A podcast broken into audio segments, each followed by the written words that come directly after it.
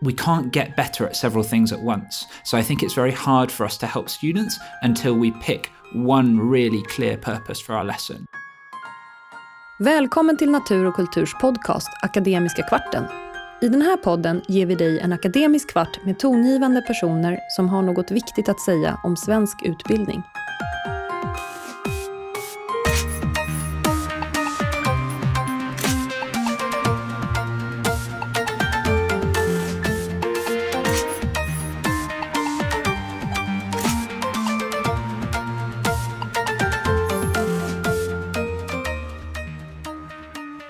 Jag heter Niklas Gårdfeldt Livi och är utgivningschef för pedagogisk litteratur på Natur och kultur.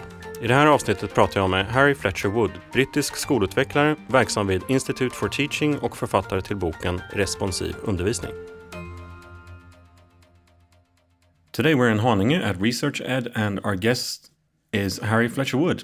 Welcome to the podcast, Harry. Hi, Nicholas. Thank you for having me. Um, could you please explain uh, to uh, the Swedish listeners who you are? Um, so I was a history teacher for several years and then became quite interested in professional development. And now I work at something called the Institute for Teaching, and my main job is uh, training the trainers of teachers. So these are teacher educators who work in schools, helping teachers to get better, and I get to work with them to help them get better. Yeah. And I'm also a history teacher. Uh, so can we just establish that it's the finest of subjects? It is the it's certainly the most interesting and probably the worst, most worthwhile, mo- most worthwhile. But not all my students would agree with me about No. that. All right. And you actually have a, you can speak Swedish. Jag kan tala lite svenska, men eh, det är lättare att, eh, eller enklare att eh, prata på engelska. Mm. Why is it that you can speak Swedish? Uh, okay, so the the kind of in my spare time around the day job, I've been had like a side interest or big interest in Sweden and Swedish education. So uh, the last six years, I've been working with Swedish teachers with the Teach for Sweden program, visited some classrooms, been coming to research eds, uh, and I've been studying, I guess, by the side. But I just I like Sweden, uh, and studying Swedish has helped me appreciate it better. And we have the great privilege to publish a book by you called Responsive Undervisning, Responsive Teaching. And uh, I'd like, of course, to that that would be the primary focus of this conversation that we're having now. But uh, first, I'd like to ask you a question. Uh, why is it that you have made this personal journey into actually, in the end, then kind of revisiting your the foundation of your of your thoughts on teaching and ending up writing a book on it and even being translated to other languages? That's a that's a deep question that no, no one's actually asked me before. I think it's it, it grew first from my own hunger to improve, and then when I became responsible for helping my colleagues to improve, I felt the need to to dig deeper into. So I started off. uh, I'll run some training. Then I started thinking, well, what should the training be about? Why are we choosing this? What is the evidence underlying this? Um, and like a rabbit hole, I dug and I dug, um, and then just increasingly used this when I was working with teachers. Used it in my own classroom, and the ideas seemed useful. And I wrote wrote about them in a blog or a series of blog posts. Um, and one thing led to another and, and was approached uh, maybe three years ago and asked asked to write a book about it. And I thought, yeah, I think I have enough interesting material that seems to be useful for teachers that, that is worth sharing. Your story reminds me of Craig Barton's story. Not that we we're not supposed to talk about Craig Barton now. We're supposed to talk about Harry Fletcher Wood, but um, I, I recently heard that the, the the phrase that there was a rediscovery of cognitive science in relation to teaching in the UK within the last kind of decade. And you said that you were approached about three years ago, so it's obviously part of this rediscovery. Uh, could why why do you think that? Why all, all of a sudden is there rediscovery of cognitive science in relation to education? I, I wonder this a lot because I visit other countries quite often and I don't see the same interest in, in cognitive science.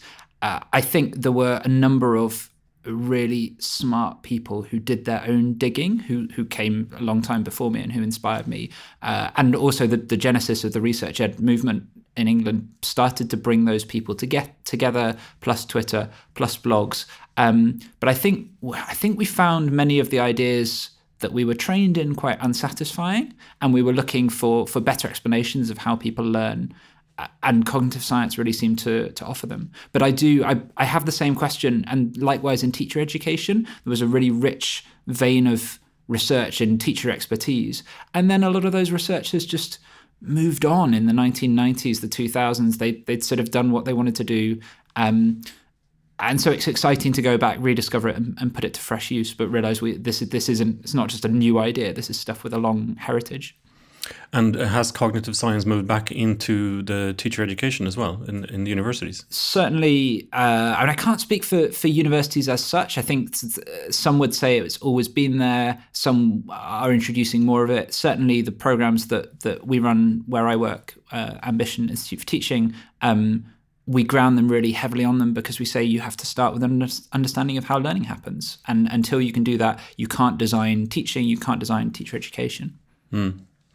So, um, your book, Responsive Teaching, um, it's the, the, subtitle of it is uh, about combining cognitive science and formative assessment. And I mean, it's not, if you, we use a musical term, it's not a mashup. It's more uh, combining them, right? Mm-hmm. Um, so let's start with why why do you think it should be combined? Because I worked backwards. Let, let me explain that another way. I, when I sent the book off to reviewers who were giving early editorial comments, they got the first half, and and two or three people said this isn't very responsive, and and in truth they were right. But I don't think you can be responsive until you're clear what it is you are trying to achieve. What are you responding to? You're not starting from nothing. You're starting with a goal. Um, and so I started off trying to write assessment about assessment and realized I couldn't write clearly about assessment unless I wrote clearly first about what it is that students are going to achieve. Once you've got a goal, then you can find out if they've met it and then you can do something about it. But to me, if you don't bring those two together, it's very hard to have a, um, a, a, set of ideas that will work for you as a teacher. Mm.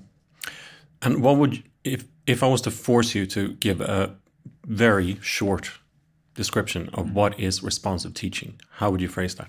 It's being super clear what you want students to learn, showing them what success looks like, finding out if they've achieved it, and then doing something about something about it. Okay, so short enough. That's short enough. Okay. Let's visit the the various uh, stages uh-huh. of your definition then, uh, starting from the beginning. Could you just unpack unpack these um, this explanation? Yeah, sure. So, so being super clear, I think it becomes really teachers have loads of different aims because they want the best for their students. But we, we know we can't multitask. We, we you know if, you, if you're driving while you're on the phone, you're more dangerous than if you're driving over the blood alcohol limit. Um, we can't get better at several things at once. So I think it's very hard for us to help students until we pick one really clear purpose for our lesson. And then we say, that's the goal. I'm going to build the lesson around it. I'm going to measure whether it's going to work. I'm going to provide students with a process for getting better. Um, so we, we, we need that clarification first. Um, then one of the things I learned most about in writing the book was the importance of showing students models of, of what success looks like. Um, I, I personally think we don't do that enough, at least in secondary schools. We kind of assume that that's giving away the answer or something. Um, and so showing students this is where you're going and this is how, how I want you to uh, get there, or at least giving them some guidance, I think is really powerful. Um, and then, even if we're the best teacher in the world, some of our students are just going to misinterpret some of the things that we've we've said. Um, some of them turn up late, weren't listening. The ideas are really complicated. So we need tools to tell us whether or not students have understood. And I think we rely too much on our medium term tests, our end of semester exams, that kind of thing. We need something that tells us that today in the lesson or at the end of the lesson, did it work or not so that we can help students straight away. And then we've got this impossible task that, you know, we've got 25, 30 kids and we've read all their mini tests from the end of the lesson, and they all have something different that they need to get better at. So how do we um, help them when we can't? We're not an individual tutor. We can't spend 15 minutes with each of 30 kids. So how can we give feedback efficiently? Mm. Um, say that I was a teacher that had never heard of cognitive science or the, the concepts of, of cognitive science that might be beneficial for me as a teacher. Um, what would your what would your top three kind of pieces of advice be? And learn more about this. This this would really help you improve, and it would facilitate, your teaching and also make your students learn better? Um, I think I'd start with cognitive load theory, which I, I find a really useful explanation in terms of uh, how can we make thinking easy and focused for students. So cognitive load theory talks about um, uh, the the limitations of how much we can think about at any one time, and therefore the need to um, focus really carefully on uh, the the core content of the lesson to remove what uh, theorists talk about as extraneous cognitive load. So anything that might cause some kind of distraction. So, for example, if I've got some piece of work and I also want the kids running around the classroom to collect this, well, actually, the running around the classroom is going to distract them from what I want them to be thinking about. Um, and then potentially, this is contentious, but uh, adding germane cognitive load, so adding desirable difficulties that gets kids thinking even harder, so they're processing better, so they're more likely to, to retain it. Uh, so that's one key idea. And then I think r- the importance of retrieval practice, of keeping coming back to the key ideas and, and being tested on them rather than just sort of running your eyes down the textbook half asleep, um, we know has really uh, powerful effects in terms of retention and also transfer, so taking new ideas and using them somewhere else. Um, and then if I, I had to go for a third, I think it'd be it's a subset maybe of cognitive load, but but thinking about dual coding and and um, how we use visuals to reinforce and uh, if we get it wrong to distract students from key ideas. Mm. Um, maybe this is it's not as obvious uh, to make to make the leap into this, but I, I, would really like to hear what your thoughts are about ICT technology. Um, screens in, in, in the classroom in relation to cognitive science and, and from your experience and, and what you know? Uh, I'm I'm I'm I'm a big skeptic, but I think it's one of these paradoxes of change, isn't it? That you underestimate how much change will happen in the long term and overestimate it in the short term or something. Um, I think one day computers will probably uh, transform classrooms, but that day is not coming. Uh, and I've had enough experiences where you go to borrow the laptops and you say, kids, get on the laptops, and it takes them 15 minutes to log in because the network, and two of the laptops are broken. Uh, and then the work that they do isn't necessarily that satisfactory in, anyway. So I only pick up IT when I've seen someone else work through. I'm not an early adopter. I want someone else to make the mistakes, perfect it, and that's going to be the point that I am happy to take it up. So, in relation to uh, cognitive load, like there's there's things you can do really well on computers. I think you can do most of them really well in a well-designed lesson anyway. And you need to start with what it is you want students to learn, uh, and then say, is technology an appropriate tool for this? And definitely, screens, uh, mobile phones, computers can be incredibly distracting. The temptation is there. I mean, I, I if I'm trying to concentrate on something, I have to shut off the Wi-Fi on my computer. Uh, and most effectively, if it's you know, I might go and shut it off at the router, like turn the plug off because I can get distracted and I'm an adult who's meant to be able to look after myself. So kids definitely can. Mm.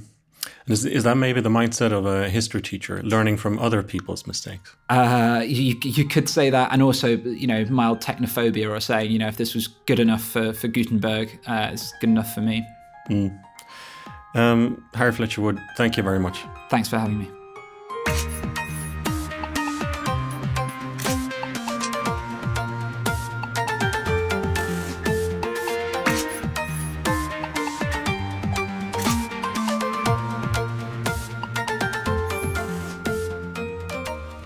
Förlaget Natur och kultur är en stiftelse som utan ägare kan agera självständigt och långsiktigt. Vårt mål är att genom stöd, inspiration, utbildning och bildning verka för tolerans, humanism och demokrati.